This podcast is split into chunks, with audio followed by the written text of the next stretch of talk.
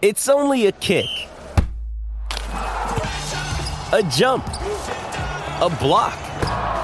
It's only a serve. It's only a tackle, a run. It's only for the fans. After all, it's only pressure. You got this. Adidas.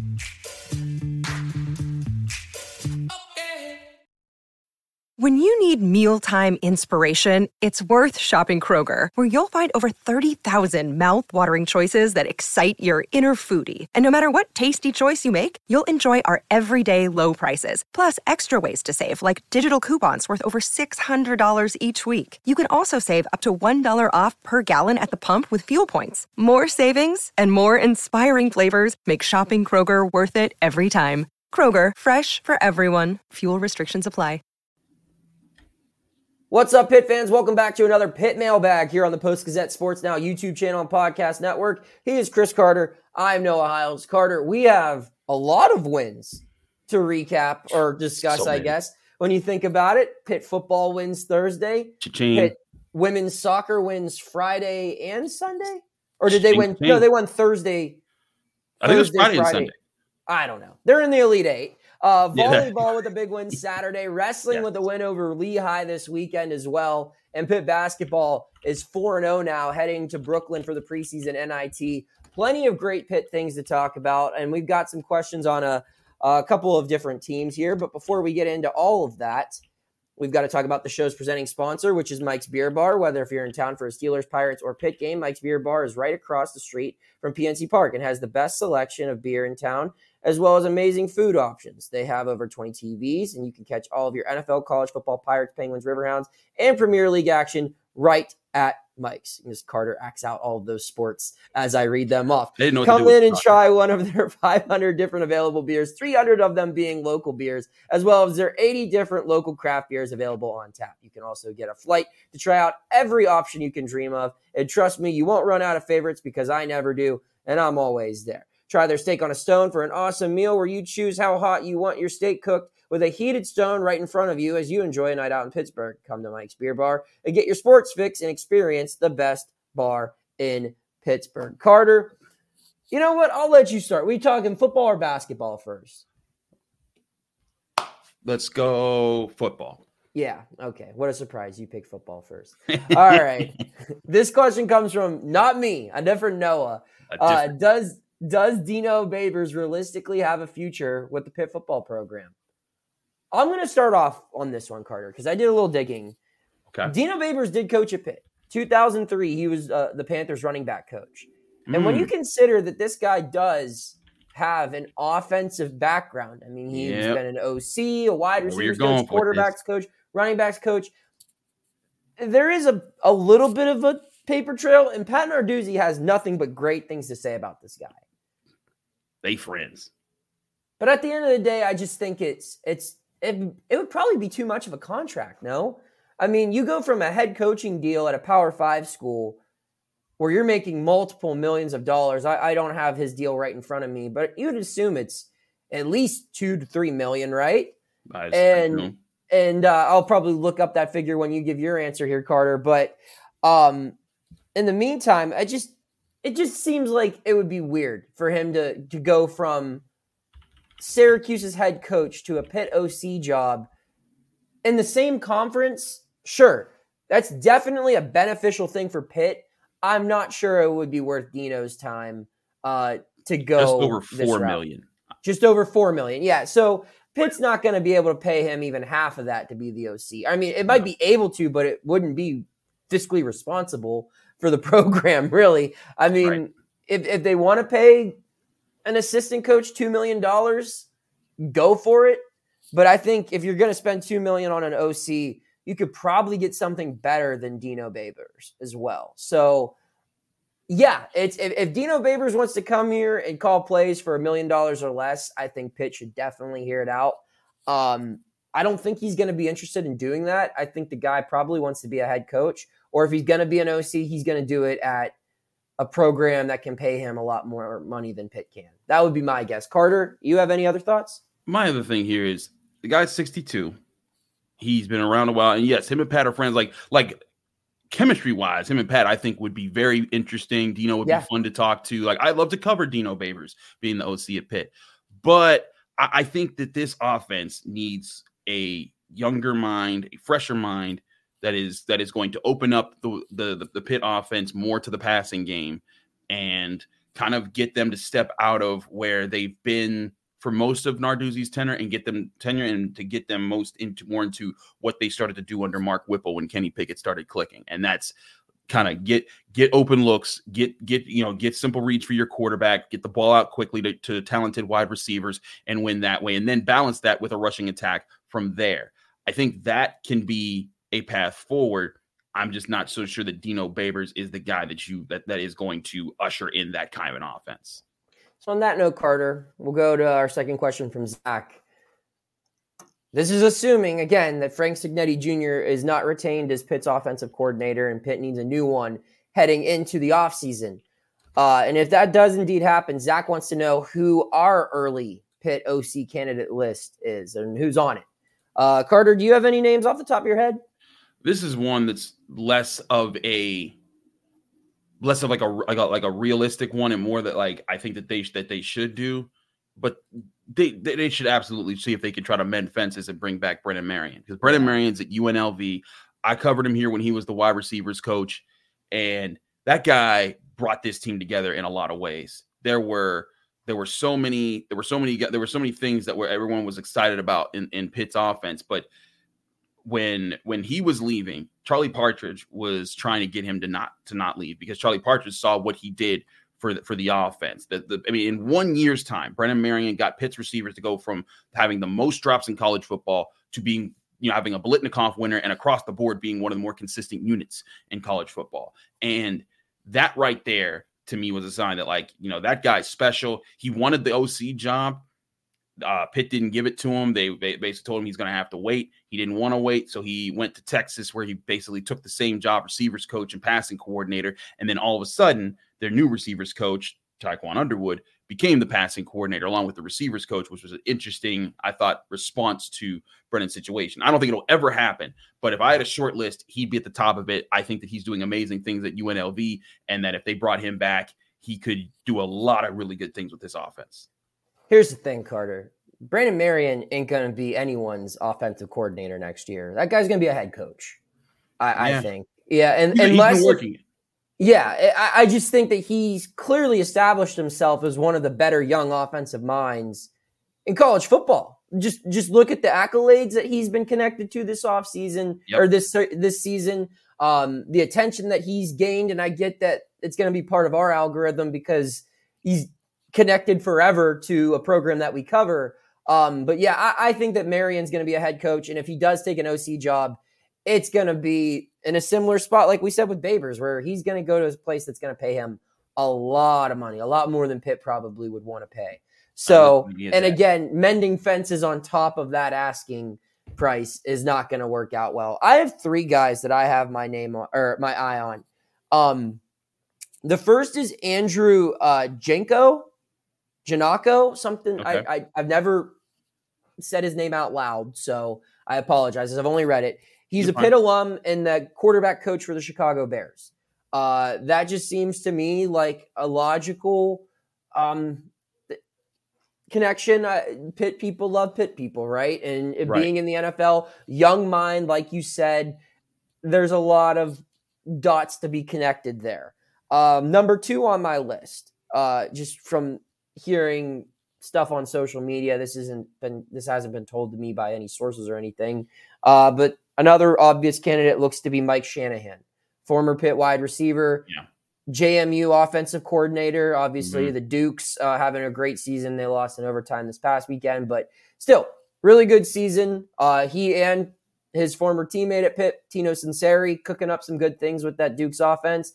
Now, I, I, I do think it will. It needs to be mentioned though that the guy's currently working for Curt Cignetti. So, will it be weird hiring the OC from a staff that's coached by your by the brother of your current OC who's about Just to get canned?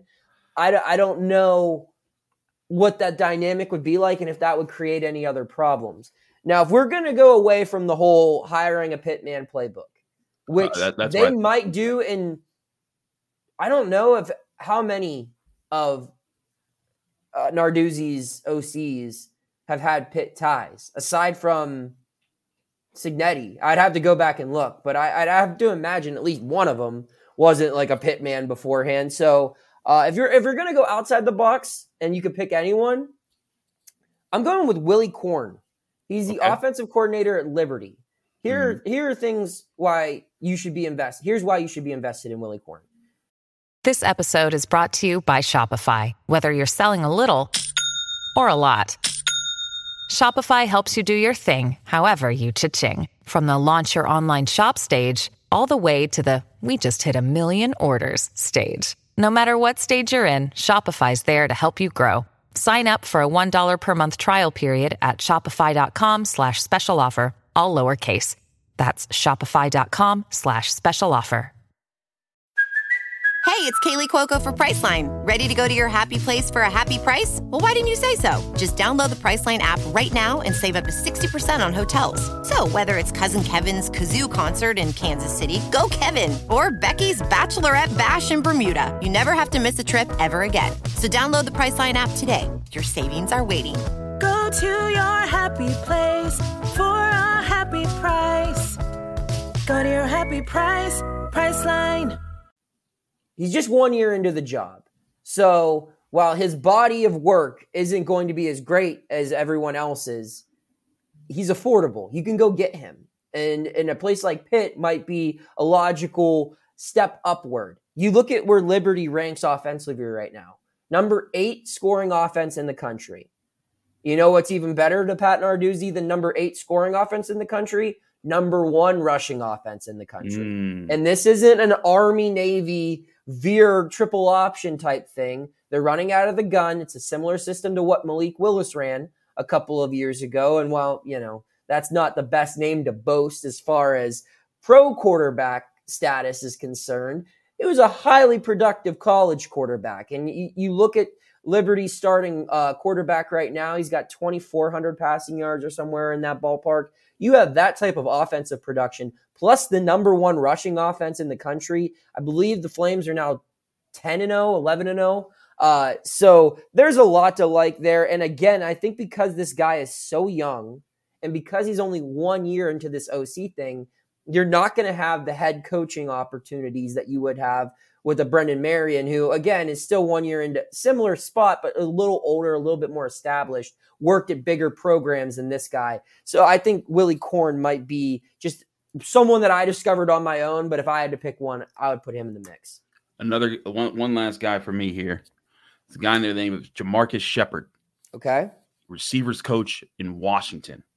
Mm. He's worked with guys like Odunze, McMillan, Rondale Moore. He's been he's been very good. He's worked under several different major head coaches, including Mike Leach. Uh, he's had a chance to grow, and the rumor was that had Washington's offensive coordinator left, he would have just been promoted to the to the position. And so, if Washington with Penix and all the things they've been doing well offensively wants to what you know is thinking about promoting this guy, if I'm Pitt and I can attract him with a decent a decent contract to be an OC of a power of a power five program somewhere else instead of if, if he's tired of waiting around, maybe that's the move that you go. You get a guy like that who's who's produced several NFL talents, who's been around. And I think him and Tiquan Underwood, with their receiver backgrounds, could be great to help open up the passing offense more because then the OC, he has more insight into what the receivers want and he can tie to the quarterback. Hey, this is what I need you to get into. This is what I need you to see. And this is what they're going to be doing. And you build that connection. You build up a strong passing game again. And I, I just really think Pitt can develop a running game on its own. I, I think like that they, they can recruit the, the power. If if Pitt can unlock the passing game again, and the defense stays at the level that I think it can, it makes the Panthers so dangerous in the ACC right now, especially with the teams that are leaving. But like they would be a very real problem with the passing game. And again, I'm not saying JaMarcus Shephard is, is easily gettable, but you need a guy like that that's working with receivers, that's working in passing games that are that are contributing to big numbers and knows how to, to how to talk to those type of guys and build those kind of chemistries in your passing room. I like that suggestion. I think you said the word passing way too many times for him to be to be a candidate. I, I, I and like I hope I'm Really? wrong for Pitt's sake because I totally agree with everything you just said, Carter. They need to have a, a pass first offensive coordinator come in here. That's just the way college football is played. I'm sorry. You do not want to be the Iowa of the ACC. That's You just don't. not what you should strive to be. nope. Um, and just like, like the fact that this guy's a Mike Leach disciple, that should be an encouraging thing. But I Yeah. think compared to past hires, it might not be. No, so I get it. yeah, so that's where, yeah, that was our list. So that's that's not what we've heard, and we're gonna trust me. Uh, we're gonna be doing a lot of digging into uh, that that list that's gonna be put together here really soon. You'd have to assume. So keep keep an eye on that. We'll move over now to basketball. Lee wants to know what player will Pitt rely upon most in its two games this week in Brooklyn. Carter, I'll let you start with this one. Look, I think there's Bub Carrington has been an exciting player, and I think he's doing great. But against teams like this that are gonna they're gonna try and fluster Pitt's young guards. They're gonna try to get after him. I think that Blake Hinson's gonna do what Blake Hinson's gonna do. But one guy that can really balance everything is Ishmael Leggett Okay. because I think that, and I think Blake would be a great answer. I think Bub would be a great answer. But the reason I say Ishmael Leggett is because I can, you know, you could see there were times when who did Pitt last play? Binghamton, um, no, they uh, last played Jacksonville. Jacksonville. Thank you. I'm mixing up all the random schools that didn't play. Yeah. But Jack Jacksonville, you could see them start to double team him, and Bub was kind of feeling it a little bit. Not too much. I thought he handled it well, but I I just think some of these veteran teams that are that they're going to go up against in this NIT tournament, they're going to try and for, force the pressure on the younger guards, and that's where Leggett's going to have to come in and calm things down, help keep the offense flowing. And who knows? Maybe Bub Carrington's going to shrug it off and be like, "Man, y'all ain't got nothing for me," and then he's he's cooking. But I think that there's there's there's times in college basketball when you need veteran guard play to come through for you in tight moments. If there are tight moments in these games, which if they're playing well, I think I expect them to be tight. I'd like to see Ishmael Leggett kind of balance things out and kind of make some of the smarter plays that they can rely upon. Who's your guy? Well, just looking at it, I think one thing that people don't really recognize with Leggett right now is, as far as his contributions go, is rebounding. Um, I Mhm. think his perimeter defense and his rebounding makes his team so much better. Uh, I, I wouldn't say so much better than it was last year. We, I think it's way too early to say that. So let me rephrase. I think it makes Pitt's ceiling this year so much higher than what its ceiling was last year. Um, the potential's there just because what he does. And you, you look at what some of these teams do. I mean, Florida is is tied for third in offensive rebounding in the country. Um, so they're going to need that rebounding help, and it, it's 16 in the country in, in rebounding margin. Baylor is always a team that's going to play quick tempo. Helps to have a veteran guard when it's going to be a run and gun type game. And and Oregon State's best guard is averaging 20 and a half points a game. So guard play matters. But on the biggest stage, and you're and we're only four games into the season, but these are the two biggest games of the year as they set the Mhm. tone for a very important stretch. And in the games like this, you need your best player to step up. And the best player on this team is Blake Hinson. Like I said, Mhm. the rebounding stats. Blake's got, uh, and Blake's been good this year. I'm not saying that he hasn't. I'm not saying like Blake's got to step up in the sense where it's like he hasn't played well. It's just these are the games where you rely on your best player when it's your first ever game against a Power Five opponent for your new backcourt. You know who's not new. You know who's played in Brooklyn. You know who's played in the tournament. You know who's played in these situations before in the same Mhm. uniform with the same head coach. It's number two. That's the guy. And you just look at some of the matchups he's going to see on the wing. Uh, I mean, Wednesday night, he's going to probably be responsible for guarding Tyrese Samuel, uh, who, who's fourth in the SEC with eight and a half rebounds a game, a 12 and a point th- or 12 point scorer. Riley Kugel, another uh, wing for Florida State or for Florida, excuse me, 13 points a game, uh, one 1.1 steals a game, which is number five in the SEC. You move it over to Baylor. Let's assume that they beat Florida State. Baylor has Ja'Kobe Walter on the wing. Guy's a McDonald's All American, averaging 18 points a game. That's a defensive assignment that I want to see Blake Hinson take on. If you're going to be in the NBA, you're going to see a lot of Ja'Kobe Walters around. Yep. That's that's got to be how he makes his money. Um, and then on the other end, if they lose to Florida and end up playing Oregon State, because there's just no way Oregon State's beating Baylor, um, Tyler Bidlow, Bidlow, I believe is how you say his name, uh, 15, 8.8, and uh, one and a half are his slash line, I guess you could say, his, his averages at the four for Oregon State. That's another dangerous guy. So Blake's going to see. I mean, I think the the easy storyline is it's going to be Bub's first matchup against legit guards. Uh, Yeah. There's no denying that. But he has Ishmael Leggett helping. And while Blake has Zack Austin to help him out on the wing and down low, Blake shouldn't need help. Blake, if, if Blake's one of the best players in the ACC, Really? this is where he shows it. This is where this week is where I want to see Blake Hinson show the country how different his game is compared to last year. And I, he has a great opportunity to do so. Uh, listen, he's the biggest player on the team. I feel you. If he make if he goes out there and he does it, he can be the difference maker. I I just wanted to give an alternative answer because No, I feel like yeah. in every in every game we can we can always say Blake Hinson's got got got to be the man. And you know what? On uh, Friday when we last covered him, he was looking like the dude. I mean, all three of the names that we just talked about have had pretty good years so far. Very good point. Very good point. All right. Drew wants to know Are you either of you surprised that Pitt basketball hasn't received any sort of attention in the first two weeks of this year's AP poll? I'm starting. No, I'm not surprised. Dude, they've beat four mid-major schools that are not going to sniff the NCAA tournament. I mean, maybe Jack or maybe Florida Gulf Coast will, but Jacksonville is not a good team. I'm just going to go ahead and say it. They have decent rebounding numbers, but just watch them. Did you think that was a good team, Chris? No. No, No. and neither was North Carolina A and T. Now, if it was a battle of the bands, I'd take North Carolina A and T. But no, and that's, and that's no offense to Pitt, but that's just me speaking facts.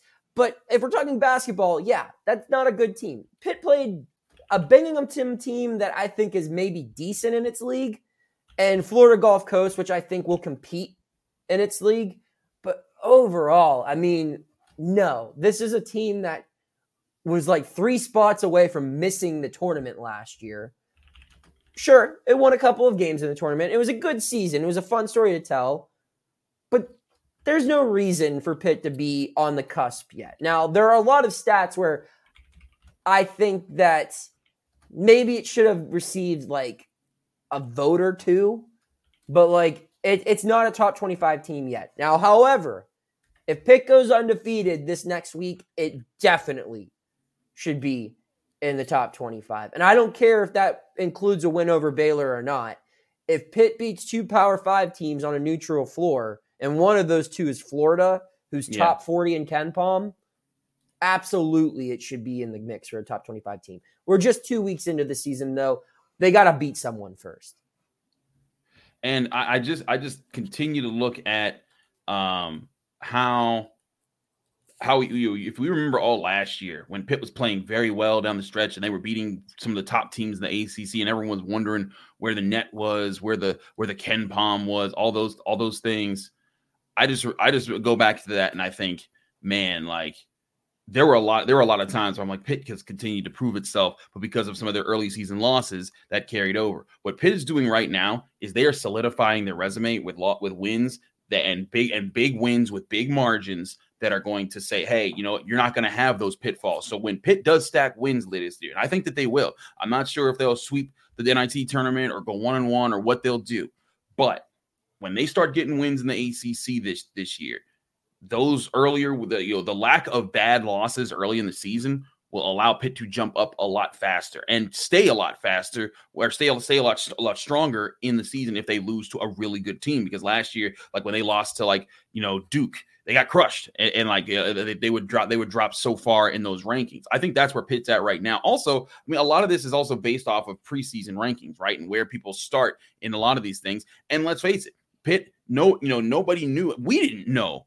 what No. Pitt would look like. We didn't know who Bub Carrington was. We didn't know who Jaland Lowe was or Ishmael Leggett would be. How good Ishmael Leggett could translate from from Rhode Island to here. What you knew was Blake Hinson can score, and Fede Federiko, when healthy, could be a problem, uh, especially as a as a defensive center. But they needed a lot of ple- other pieces to fall in place. The good thing is they are falling in place. But now you need they, they need to show it on bigger stages that they are doing those things, and then they'll get the attention. And you're right. If they beat Florida, and my goodness, if they beat Baylor, the whole the, like, I mean, Jon Rothstein said himself, he tweeted after after Pitt's last game, he was like, Pitt and Florida are matching up, and I really want to see what that's like. If they do that, I guarantee you all those eyes will start looking at Pitt and they'll start sniffing the top 25. Yeah, I, I totally agree. Um, I also think it's worth to note it. I mean, Pitt is already up to 39 in KenPom. Yep. And that's because last year, sure, if you look at the final scores, Pitt won a lot of its games against mid majors by 20, 30 points, but they weren't winning in the ways that they're winning now, where they're up by 20 before the 10 minute mark in the first half, eh, where where their assist to turnover numbers are ridiculous. I tweeted out today, Pitt's top 25 in the country in like 12 different major stat categories Yep. and it's doing things that cater to the KenPom algorithm. It's rebounding. It's efficient with the basketball. I think it's number seven in the country or something like that in assist to turnover ratio. Um, or number 12, excuse me, in the country in assist to turnover ratio. Uh, like it's doing, it's checking all the right boxes this year. And you want to talk about start of the year rankings, Carter. I don't know exactly where the Panthers started on KenPom this year. I'm going to go ahead and guess it was a lot higher than where they started on KenPom at the beginning of last season when they were coming off five straight losing seasons. So it's in a good spot. It's in a really good spot where it just has to play well in this stretch of games, not just in Brooklyn, but after Brooklyn, the next the three games after Brooklyn against Power Five opponents, which we'll get into to close off the show. Um, Andrew wants to know how confident are are we are in, in Pitt's next five games. What's our record prediction? So for clarification, Pitt will play two games this week in Brooklyn. On Wednesday, it will play Florida, and uh, it will play either Baylor or Oregon State, depending on the winner of those two matchups. And then it comes home the following week. So next week, it will play Missouri on Tuesday, which was a tournament team last year. Mhm. And then next Sunday, it will play Clemson at home. And then the week after that, it heads over to Morgantown Let's for go. a backyard brawl in West Virginia. So that's those three matchups that I just listed after Brooklyn. Uh, those two of them are former tournament teams, and Clemson's a team that just missed the tournament last year. Yep. Uh, so, Carter, I'll let you go. What's Pitt's record in its next five games? I say, I say four and one. Mm-hmm. I think that Pitt can. I think that Pitt can win one of the NIT games. Missouri just lost to Jackson State at home, uh, and it was a buzzer beater. But that's one of those losses that, like Missouri, they're going to need to do a lot this year to make up for that. Uh, in, in Yeah. when when ranking stuff and stuff get get considered. Um, but Missouri lost that game. Clemson has been a team that has given Pitt problems because of their physicality, and oftentimes Pitt has struggled when they have not had answers because of depth up front or up front uh in the front court Yeah. and i think this year they finally have some depth there and i think that if pitt can come in and its guard play can be solid and it can be physical it can hang and bang with clemson and get a win there and i honestly think they go into morgantown i think they can run the, they can run those the morgan west virginia is, is it has has stuff to clean up right now and listen that's nothing against those kids that's just a big mess of a situation. You know, the the the, the, players at West Virginia, Yeah. you know, they're they're just in a rough spot. That that ha- if any any program that gets hit with a scandal like that is going to deal with problems. I think that Pitt's going to this, and I think Jeff is going to want to challenge it because, correct me if I'm wrong, Noah, that's their first real road game, right? Yeah, no, it definitely is. It's their first a, a contest in an away venue. Yes, like it, I, I think I think Jeff is going to be is gonna this is gonna be like all right it's time to, uh, to doggone prove it as as, as you go in there I think they're gonna be motivated and want to win that win that one um and I think that they they they'll they'll win. They'll go one on one in the NIT, beat Missouri, beat Clemson, beat West Virginia, and then everyone's going to be talking about maybe Pitt. Maybe Pitt is back. But don't say that if you're a Pitt fan, because every time they've said that, something bad has happened right after. Yeah. Um, I'm tempted to say four and one. Um, I'm gonna be safe and play. I'm gonna play it safe and say three and two. Uh, I think that it'll go one and one in the ACC. If if it beats Florida Wednesday, then it's gonna go four and one. If it doesn't beat Florida, I think three and two. Here's my logic. So yeah, it, let's path one. Pitt beats Florida. Pitt will then lose to Baylor, and it'll beat its other three teams in that five game stretch. If it loses to Florida, it beats Oregon State, beats Missouri, loses to Clemson, because I think Clemson is very similar to what Florida does. So I think they just struggle with that. It's more of a matchup issue than anything else with what they have down low. And then I, I think Pitt's winning the backyard brawl. There's just there's too much motivation. This program's got too much momentum. And Jeff, let's be real, that's one of the last boxes that Jeff really needs to check until we start focusing simply, strictly on March accolades. So yeah. that that's that's a big one. So I, I think three and two is the safe play. Four and one, I'm really tempted to say it, but I've I've been very conservative with how I view this basketball team all year. I'm just trying to wait to see what it can do against big time competition before I completely go with my gut, which tells me this is going to be a really good basketball team. I'm this close, but I still got to see it, and that's fine. Carter, any final thoughts as we wrap things up here? Just that I'm excited to see Pitt basketball start to you know get to go on the road. I'm jealous of you getting to go to the Barclays and you're gonna be yes, covering sir. that, and you got a quick turnaround to cover some Duke versus Pitt football to end the season. Noah's gonna be traveling, y'all. So if you if you are out and about in New York, in was it Raleigh, Durham, where where where where they where they, is it Raleigh, North Carolina? It's Durham. Durham. Right. I mix yeah. I mix it I mix I'm mixing it up. But but if you out one of those places, say what's up to this man because he gonna be traveling. He gonna be jet setting out here. Yeah, you know what? We, everyone, if if you believe in a God, pray to them that there are no delayed flights at JFK Saturday morning because I will be, I I will be flying into Durham from New York City. I believe my flight leaves at 8 a.m. So I'll be landing in Durham about two hours before kickoff. Shout out to the ACC for waiting to give Pitt its one noon kickoff the one time I didn't want it. Um, I wish they consulted me, you know, because it's all about the journalists and nobody else, right, Carter? Uh, yeah, but no, in all seriousness, it's going to be a great week. I'm really excited. I love Thanksgiving. I love Feast Week, college basketball, NFL, college football. I mean, just a whole bunch of great stuff. And also, before we wrap up, got to give a shout out to the Pitt women's soccer team, Absolutely. Elite Eight. Wow, what a what a year for them! What a program that they're building. Last year, first tournament appearance. Now they're two wins away from the national championship game. Crazy. Just tremendous, tremendous progress. Well, that's all we got for this one. We'll be back next week with another Pitt mailbag for Chris Carter. I'm Noah Hiles signing off, Sam. We'll see you soon.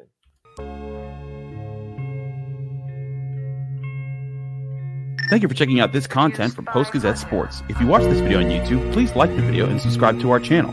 For all of the sports coverage the Post Gazette has to offer, visit post-gazette.com.